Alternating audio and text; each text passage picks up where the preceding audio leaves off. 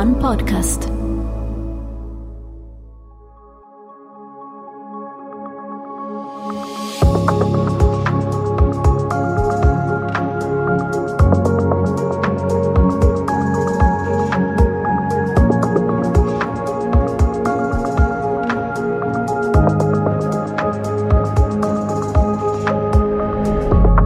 Le parole di Trieste.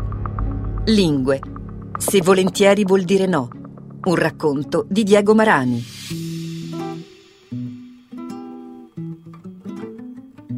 Noi ferraresi, l'Oltrepo è un indistinto universo veneto che presto travalica in un'altrettanta indistinta Germania, nel senso romano del termine, e dal punto di vista linguistico nulla ci infastidisce di più di tutte quelle vocali che i nostri vicini rodigini lasciano andare alla deriva del loro eloquio, senza alcuna sponda consonantica a formare quel che a noi suona come un lamento di papero impaurito.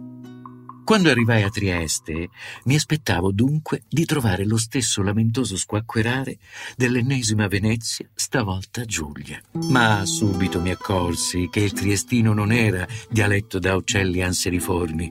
Mlecherza, Patoc, Viz, Mulza, Sbazzilar mettevano in campo suoni che non avevano nulla a che fare con i gatodito e i massabeo dei polesani che venivano a passare la domenica pomeriggio a Ferrara per darsi un tono. Poi c'erano altre cose che non quadravano. Quando chiedevo al salumiere il baccalà mantecato che mi piaceva tanto, lui rispondeva volentieri e poi stava a guardarmi dispiaciuto come se toccasse a me incartarlo. E poi quel matite son taglian con cui tutti mi interpellavano appena parlavo. Lo sentivo quasi un insulto, perché voi no? Mi veniva da chiedere, con tutto quello che avevamo speso di patriottismo per tenervi da questa parte della frontiera. Memore del somaro con cui mi apostrofava mio padre, quel ciomulo come se, che tutti mi rivolgevano a ogni pie sospinto, mi aveva fatto perfino temere che la mia reputazione scolastica mi avesse preceduto quando arrivai a Trieste negli anni Ottanta per iscrivermi all'università. No, il triestino era lingua altra, forse una prima forma di slavo che partendo da quell'italiano estremo si trasformava lentamente un suono dopo l'altro. Per quello fantasticavo, riuscivo ancora a capirlo. Era appena agli inizi della sua degenerazione. Ogni passo avessi fatto verso la frontiera jugoslava, la comprensione si sarebbe lentamente spenta in me, lasciandomi alla fine nel buio linguistico più totale. Ma qualcosa ancora non quadrava nel panorama linguistico di Trieste e qualcuno certo non me la raccontava giusta, se già in piazza Oberdan io non capivo la gente che aspettava l'autobus. Eppure non erano i pellegrini della stazione con fustini di detersivo in mano e valigie in testa. No, quella era gente comune, con la borsa della spesa e l'abbonamento della cieca in tasca. Scoprì così che Trieste era una città doppia, bifronte, ma che la sua seconda faccia viveva nascosta, come quella della luna. Lo sloveno era lì, ma era una lingua di casa o di tribù, si parlava sottovoce, una strada sì e quella dopo no. Serviva a riconoscersi più che a comunicare, una lingua del dissenso, dell'affermazione identitaria, che l'Italia proteggeva per dominare meglio, lingua contestata, esotica, rinchiusa come un animale nello zoo, ma per il suo bene, perché nessuno le facesse del male e non andasse perduta. Ma a me, che venivo da fuori, questo sloveno che si sentiva a tratti parlare e che poi scompariva come il timavo nelle viscere del carso, pareva pretestuoso. Che lingua è se chi la parla tace? Perché avrei dovuto imparare una lingua da indiani d'America, che quando provavo a usarla suscitavo solo risolini?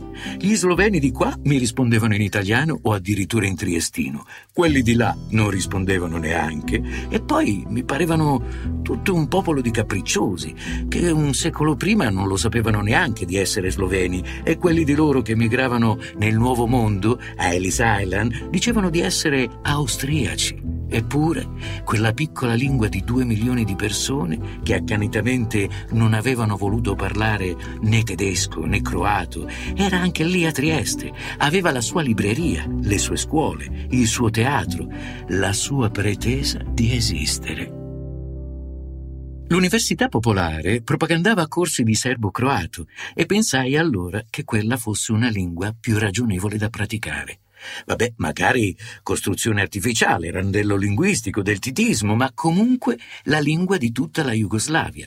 Uno sforzo di travalicare le differenze in nome della comprensione fra i popoli.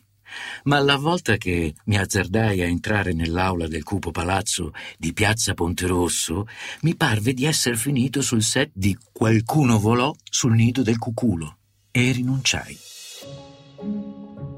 L'istinto mi guidò.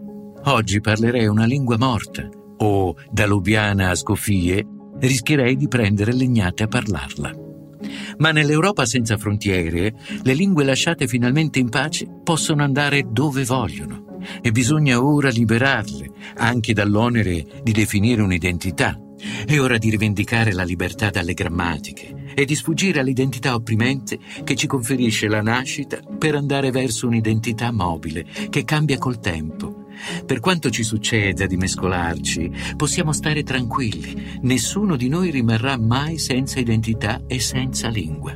Sapremo sempre chi siamo e cosa parliamo. Come rimaniamo sempre noi stessi, passando da un'età all'altra, perché mai dovremmo perdere la nostra identità se nel corso della nostra esistenza imbarchiamo differenze, impariamo altre lingue, andiamo a vivere altrove.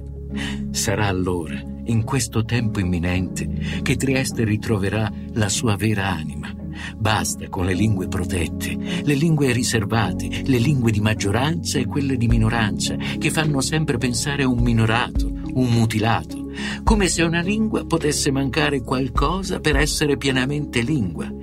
Io, che non sono proprio un liberista, qui invece mi affiderei alla libera concorrenza delle lingue, che ognuna vada per la sua strada, che ognuna apra le sue scuole e che tutti siano liberi di studiare quella che vogliono.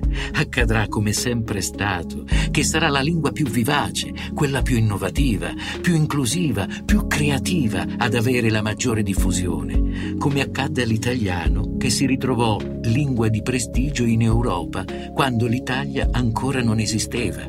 E va notato che da quando esiste lo Stato nazionale, l'italiano non ha fatto altro che ritirarsi. Quando l'Italia conquistò le terre slovene, alla fine della Prima Guerra Mondiale, i nuovi sudditi sloveni del regno erano più alfabetizzati dei loro compatrioti italiani. Che cultura e istruzione riprendano dunque sopravvento e che siano loro a disegnare l'influenza di una lingua, senza che anche al dialetto triestino non manchino le sue opportunità.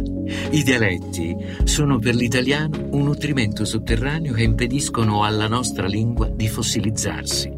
Il francese, che tutto codifica, diventa vecchio e da un secolo all'altro incomprensibile.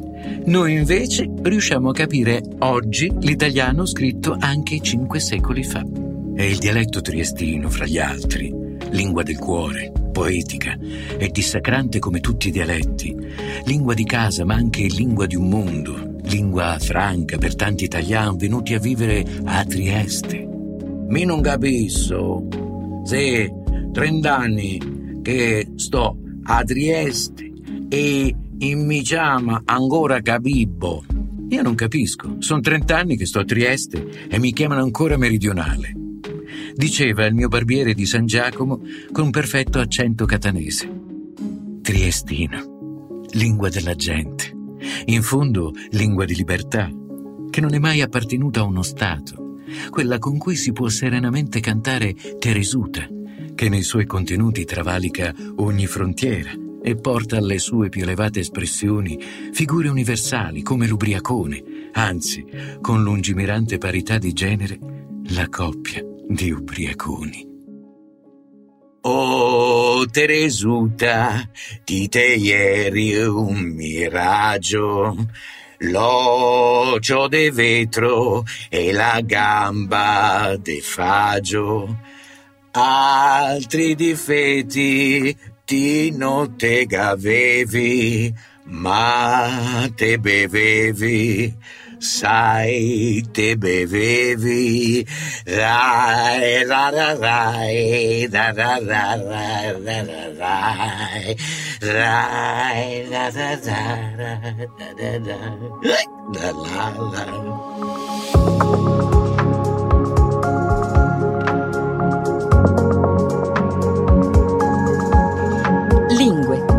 Se volentieri vuol dire no è un racconto scritto da Diego Marani per il piccolo, con la voce di Franz Gusmitta. Supervisione editoriale Anna Silvia Zippel. Ha collaborato Irene Noli. In produzione Paolo Prosperini.